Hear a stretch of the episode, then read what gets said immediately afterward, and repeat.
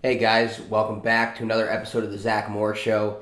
Today I'm going to be going over an article that I wrote for Baltimore Sports and Life. It's called uh, the the t- title of the article is a new school smash mouth style of offense versus Belichick's team building model. Um, as always, you can support the podcast by buying my book Caponomics: Building Super Bowl Champions, available on Amazon. You can also subscribe, download, and um, uh, give a five star rating for the show on iTunes and uh, or a thumbs up on YouTube, whatever. Uh, the other things you can do is if you're into jujitsu, uh, go to jujitsuplanner.com. You'll get 10% off with my coupon code GOHARD, and 10% will go to Justin Wren's Fight for the Forgotten charity. If you want to learn more about what Justin is doing, he was just on Joe Rogan's podcast yesterday and um, you know he's a blessing to people in uh, the pygmy tribes of both Uganda and now, uh, well, originally the Congo and now Uganda. Um, so he's doing incredible work in Africa, helping provide pygmy communities with the ability to self-sustain themselves and um, and uh, move forward as a culture. He also is uh, big on supporting uh, the youth in our country that are being bu- that are bullied. Uh, he recently had a stand with Raiden sort of um, campaign. He's been working with this young special needs boy Raiden, who's about twelve, I believe, and um, they're from both from Oklahoma City. So he connected with Raiden, and Raiden has been getting kind of you know harassed and harassed and bullied by um, by kids for for a large portion of his uh, childhood, and, and Justin does work that um, you know helps with bully prevention, building character in young men, and um, just he's a really good guy. So check out that, and you can also donate by going to go.rallyup.com/forgotten, which is in part a uh, it, which is a part of the Blitzalytics All Heart Charity Fantasy Football League that I'm doing this uh, this season with um, you know my buddies at Blitzalytics, and uh, we're we're uh, we're trying to help some people out with that. So uh, everyone's got their own charity. Mine's Fight for the Forgotten, thankfully, and um, you know I'm happy to be a part of that. So getting into this right here, um, you know Sunday night football this week is the Ravens and the Patriots. The Ravens are being powered by Lamar Jackson led offense with offensive coordinator Greg Roman and head coach John Harbaugh. And um, something that Harbaugh said before the year was that this the way this offense is going to be run is going to be something that ev- it provides an ev- another evolution of offensive football, similar to what Bill Walsh did years years ago, and uh, it's a natural evolution actually because every you know n- not every but uh, uh, you know a large portion of college football quarterbacks now are coming into league with the ability to rush. So Jackson is a part of this this evolution. It's a bit of what I talked about last week about uh, a lot of quarterbacks having the financial resources, whether you know to have training in high school and at the high school level and in college, and they're they're all running systems from high school on up that require the quarterback to be able to run the football a little bit. So they've become experienced in this, and what Greg Roman has done now is he has generated a system that all the way back to Colin Kaepernick and then his years with Tyrod Taylor um, you know, he's created a system that takes advantage of this ability to rush. So Colin Kaepernick, when you look at Greg Roman, Greg Roman has had the ability to, um, he's won a game against Bill Belichick, and he's been competitive in two others. Uh, they put up 32 points with Tyrod Taylor in 2015 against the Patriots. So, and that was the year that the Patriots, 2015, yeah, Patriots won in 2015, right? So 14 was no.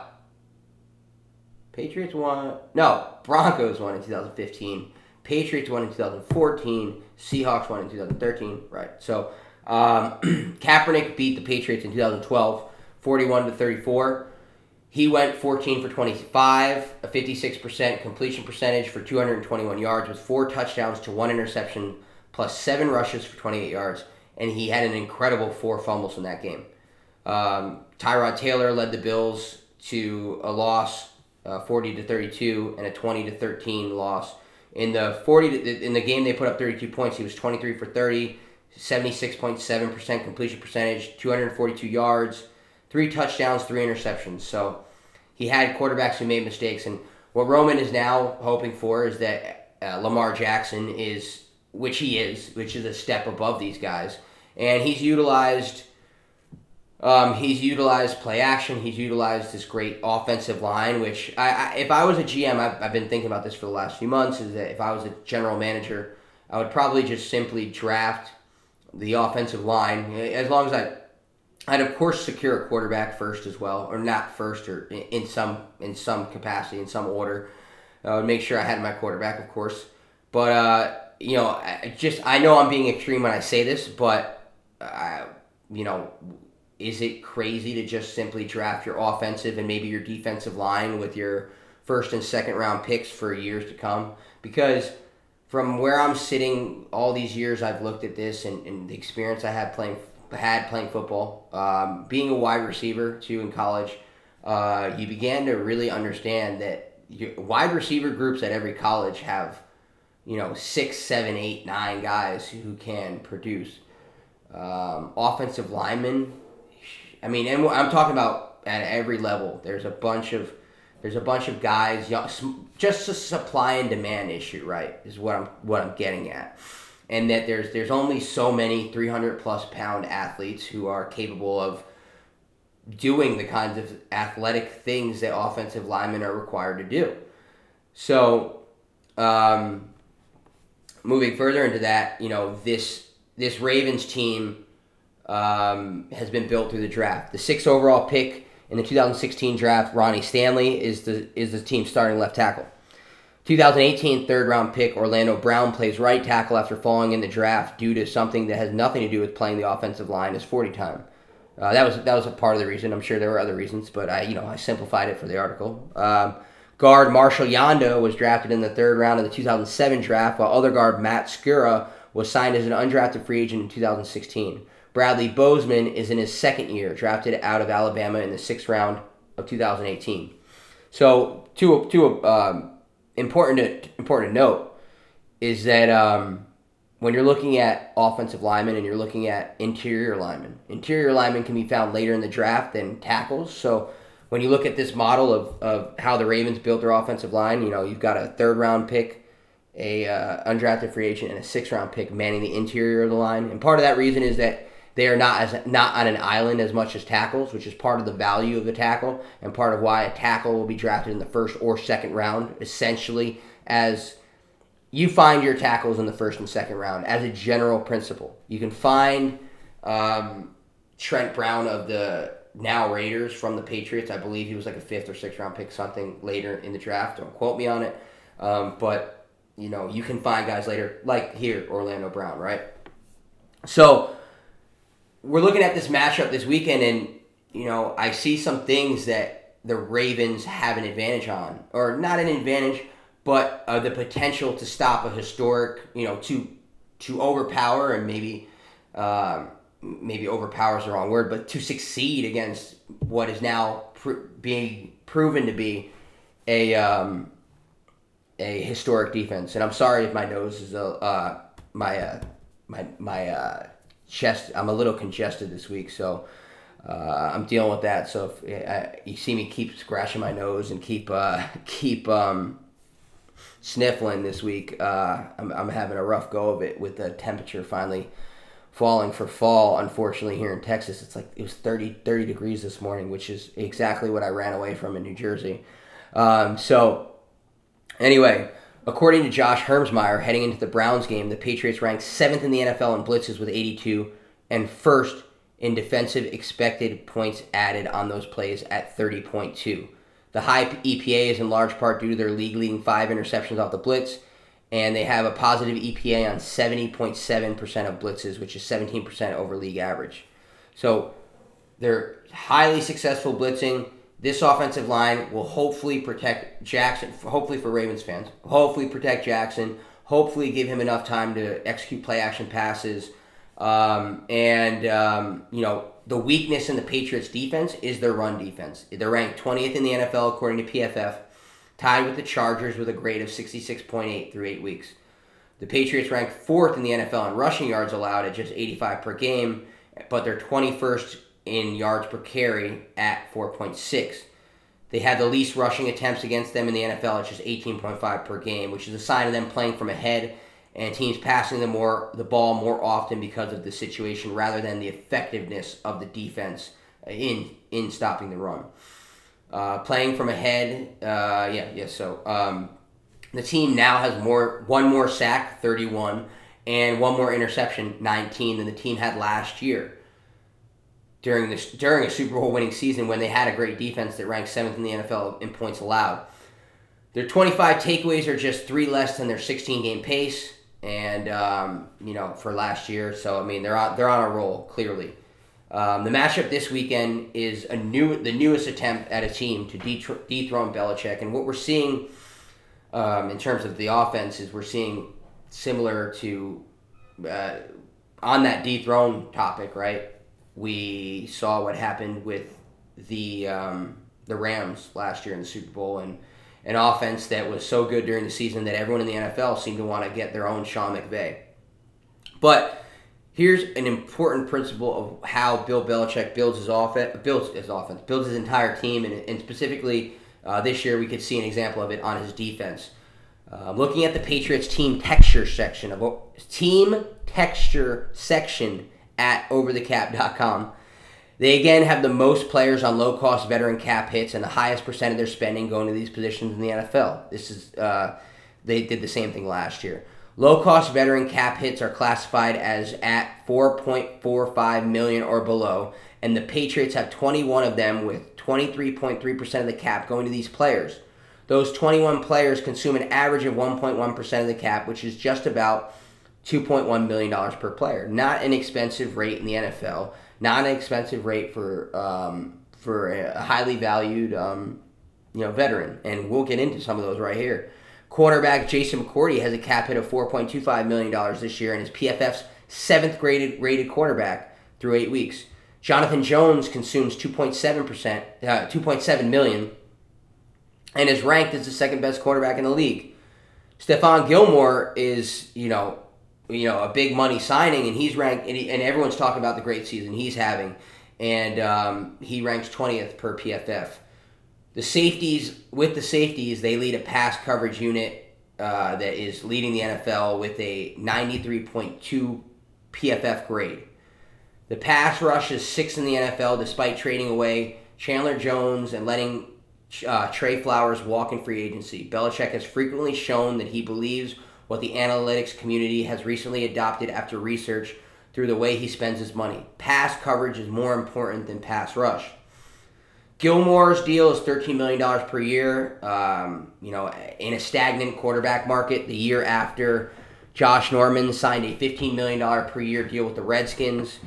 Um, Devin McCourty was signed to a five-year deal worth 9.5 million per season in 2015 at a time when the safety market was, in my opinion, severely undervalued. Um, I believe the safety market was like around $10 million at the time he signed the deal.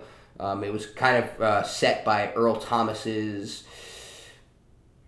2014 contract, if I don't, if I don't, if I recall correctly. Um, it was a $10 million deal, and and uh, the, the the safety market has since increased to right around where the cornerback market is, which I think is important. I think the safety market is uh, the safety is a highly valuable piece.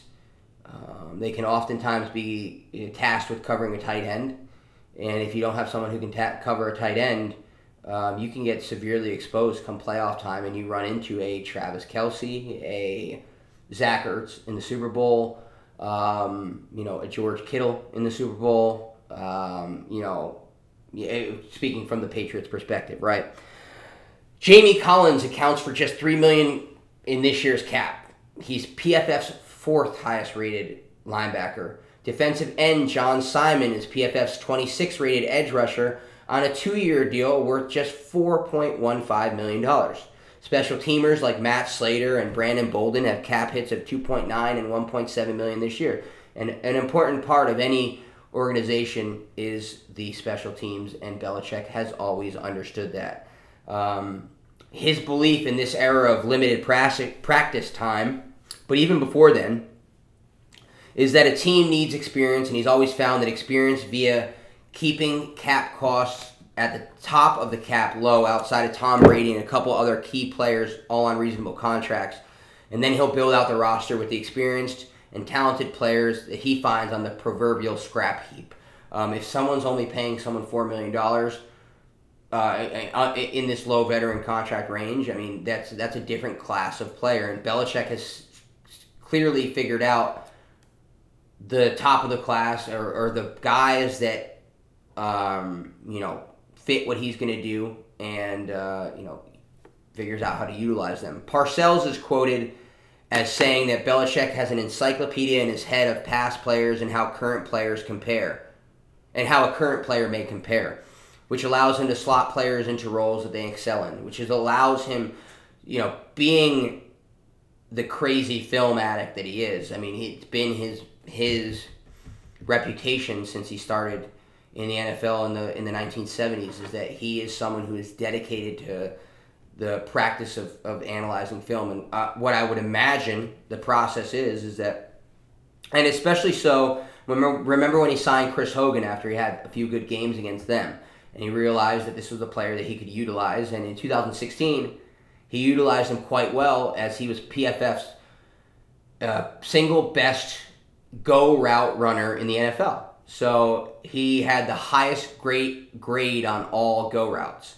And that was essentially what Belichick had him do run deep routes. And I think that Hoagie had like 17.9 yards per catch that season, just indicative of of the um, of the uh, the style of offense, right? I mean, of, of, of the role he was in, right?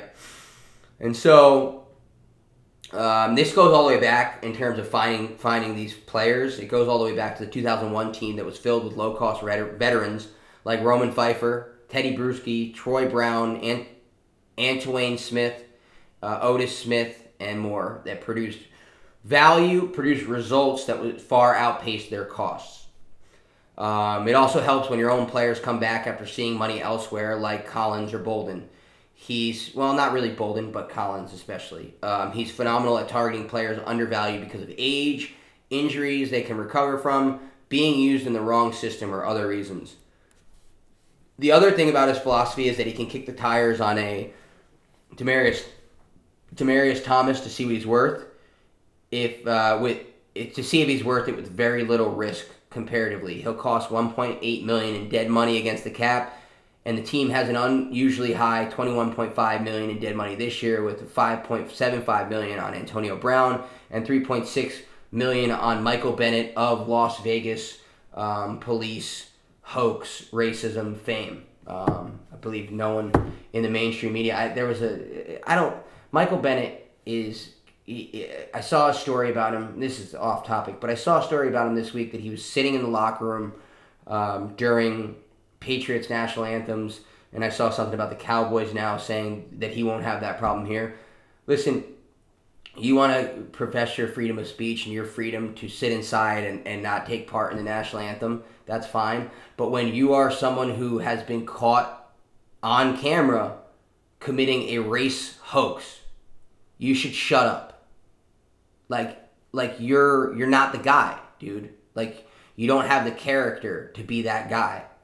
And and, and it's constant with Michael Bennett. He's probably my least favorite person in the NFL because he's lauded by um, people in you know uh, I'm gonna sound like a right wing person in, in liberal sports. We all know it's it's not even liberal because I'm a liberal in progressive sports media. Michael Bennett is consistently lauded because he has the right professed opinions, not because he's it, standing up for opinions or standing up for what you believe is right is only okay in sports media, progressive sports media, if you stand up for the right opinions. And Michael Bennett no matter what he does outside of professing the right opinions, no matter if he claims that three minority police officers from the Las Vegas Police Department are racist for um, following him or, or for detaining him after he ran from a, a, what they perceived to be a scene of a, sh- a shooting.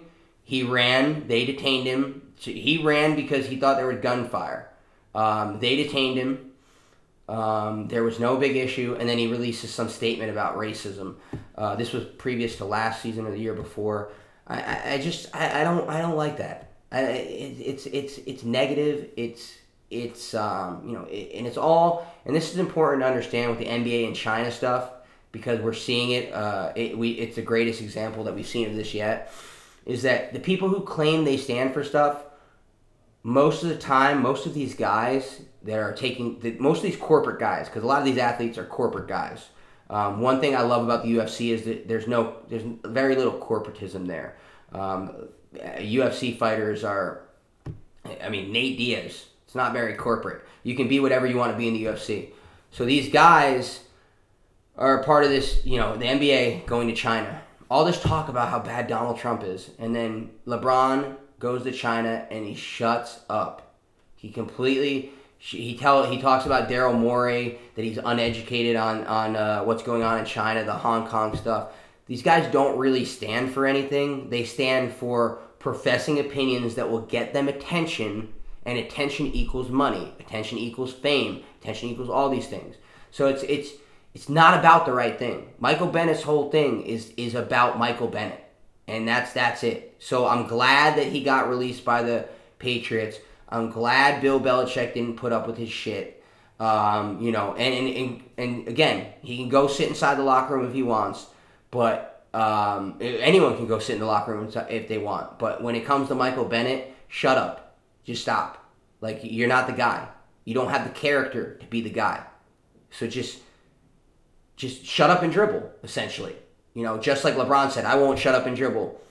Michael Bennett is shut up and dribble time because no one wants to hear your opinion other than people who who are who are incapable of being objective about a scenario and saying that this guy is an asshole because Michael Bennett is an asshole. Um, there's more proof of that considering what he did um, at Houston NRG Stadium regarding the security guard that was apparently, I guess it was a paraplegic security guard or something like that, um, which is, which is a paraplegic security guard is um, is a very funny, uh, interesting concept. Uh, I'm not gonna lie about that, but um, but he did some some kind of nonsense where he bullied and he said, "Do you know who I am?" Type of thing. Don't like the guy. Moving on. The result of Bill Belichick's philosophy is that in 2018 is that his defense is filled with veterans. There are zero defensive starters, uh, according to Pro Football Re- Re- Football References um, take on defensive starters. Uh, there are zero defensive starters under the age of 26. The defense now has 21 players with over 100 snaps, which is about 20% of snaps, which, as Bill Barnwell points out, is a number that most teams would only hit by midseason if they were riddled with injuries. But this is by choice. Only Devin McCourty and Stephon Gilmore are playing more than 80% of snaps. Of the 23 players who have played defense this year in 5,411 potential snaps across the defense. 1,261 snaps have gone to nine players on their rookie contracts, which is 23.3% of snaps have gone to rookie contract players. The top seven players in snap percentage are all veterans, which are essentially player the players of their defensive backfield, their pass coverage.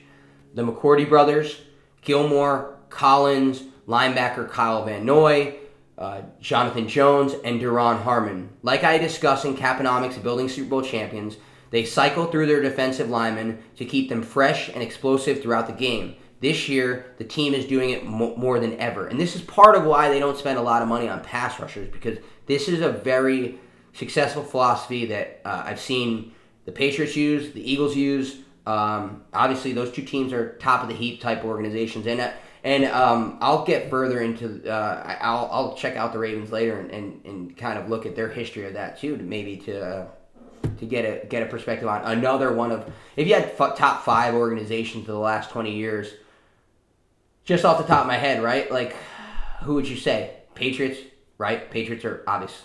Patriots. Um, you've got the in the Eagles. The they have one Super Bowl, but they've been competitive for under the Andy Reid uh, under the Andy Reid. Under Andy Reid, they've been competitive for a long time. Um, and the Ravens are up there. Who else we got? We got the Broncos are a team that's in that mix. The Steelers, of course, right? Steelers are one of those teams. Um, man, Packers. I mean, there's five or six teams that jump out to you. Vikings are a team that's up there. Um, they haven't been at that competitive level competing for a Super Bowl um, type of situation, but they're they're in that ballpark of like the team that's got a winning percentage of like you know 550 or above. Um, so the, when you look at what those teams do over time, I think that's a great way to really understand um, and, and uh, analyze what good organizations do and how they're successful. So this year, hit the Patriots defensive line is cycling through more than ever, um, more than I've ever seen, and I've been watching what they do for for quite a few years now. Um, their defensive line has seven or eight players, depending on it, what you cl- classify Shilique Calhoun as, um, playing 22 to 49 percent of snaps. So uh, you don't spend a lot of money on the defensive end because you can get a bunch of fresh fresh legs cycling through there. And it, it, it's interesting where you see that their top seven guys in terms of snaps are essentially their pass coverage guys, speaking to what Belichick surely believes um, in terms of coverage and rush and investments. And then you've got the defensive um, line has just this cycle through got, through situation. Um, experience and the potential versatility created via the experience, plus talent and athleticism of their defensive players, is the base principle of this defense. There's continuity as well. Dave Archibald pointed out to me that outside of Collins, the top 15 players in defensive snaps have all returned. 10 of these 15 players, which now includes Collins, have spent three or more years with the team. The result of this has been a season similar to the strategy Belichick implemented to confuse Rams quarterback Jared Goff in the Super Bowl. Now, um, okay, so to stop the Rams offense that inspired teams across the NFL to hire their own Sean McVays, the Patriots put six men on the defensive line with one linebacker in the middle, almost a bit of a goal line defensive front to stop a running game that was strategically crafted to take advantage of defensive boxes with six or less men. A Patriots defense that played more man defense than anyone else in the NFL during the season ran zone on 40% of plays in the game, which made the relatively inexperienced Goff more hesitant with his reads, especially because nothing about the defense was like what he had seen on film. The third year quarterback was overwhelmed, and his indecisiveness gave the six man defensive line more time to generate pressure. He was, uh, and, and, I think he was like three for 13 for like 42 yards and an interception or something like that against pressure. And just the confusion gave the, the pass rush more time to get home, and which speaks to again the the um, the uh, pass rush. Uh, I mean, the pass rush pass coverage debate. Um, the coverage is good, confuses him. You know that confusion, right? I mean, it's the difference between the league is is um, slanting a lot towards getting rid of the ball quickly uh, in less than 2.5 seconds. Any confusion that slows him down for that much, just that much, um, puts the quarterback in a position where he's now more at risk for uh, for getting sacked or getting pressure on him. So this strategy of ultimate confusion has carried over into this season, and it plays well against the most valuable asset in the NFL today, the biggest threat to the Patriots' throne. High value, highly productive rookie contract quarterbacks. Without the experience that a veteran has, a myriad of different defensive looks can be incredibly confusing on a play-to-play basis, and all of all the Patriots defense needs is a player or two to swing the game. This is obviously a roster that's good on offense, good on defense. I think they're first in the NFL in both category in terms of scoring offense, scoring defense. So, um, you make a mistake, defense capitalizes uh, or confuses you into making one, and um, you know they can do that really regardless of experience level. So that's, that's about all quarterbacks. Um, so Barnwell writes that Belichick's defense is continuing to blend and blur the line between man and zone coverage to trick quarterbacks who are depending on differentiating between one or the other pre-snap to make post-snap decision.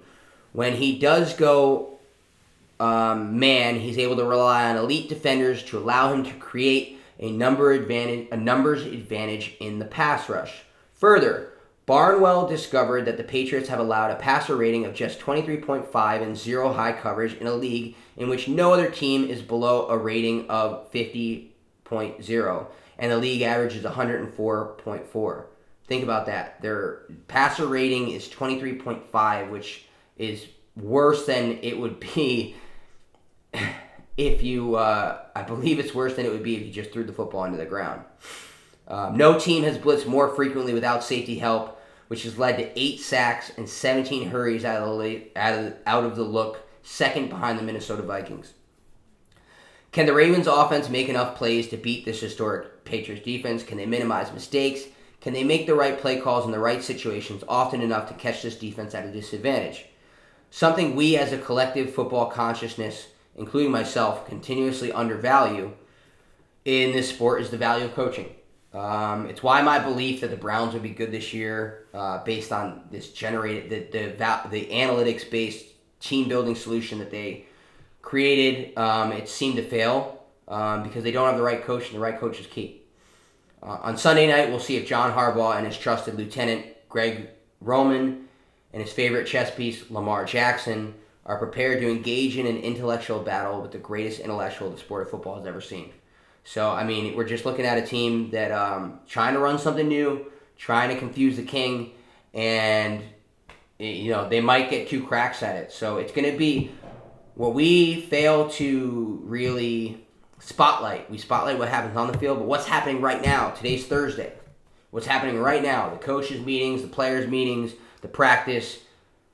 This is, you know, they're setting the tone. They're setting the stage for what's going to happen on Sunday. So if we're looking at, um, you know, we're looking at the, uh, you know, both sides of this battle, uh, this battle, this game, um, you know, this intellectual battle.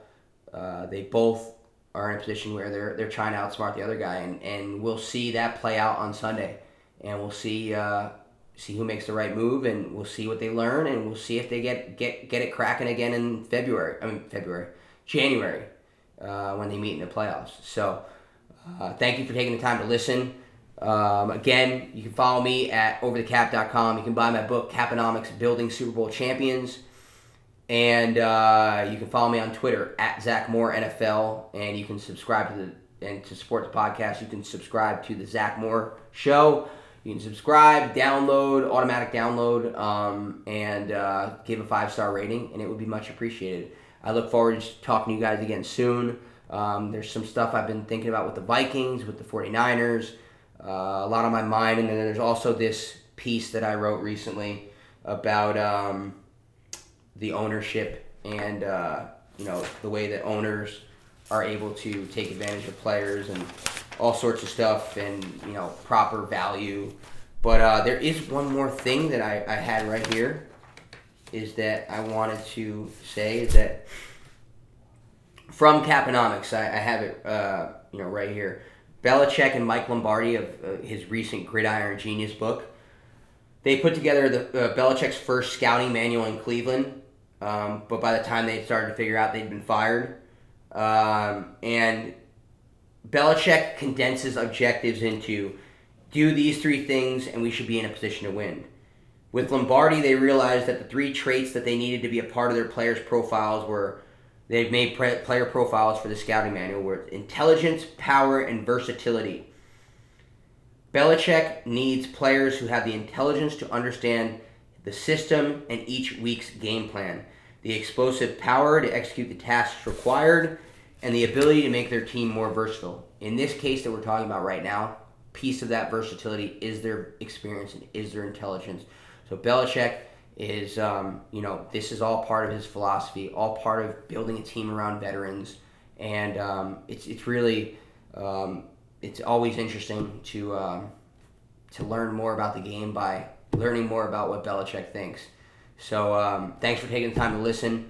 I look forward to talking to you guys again soon, and uh, have a great weekend. Uh, if I don't talk to you, have a great weekend watching the games.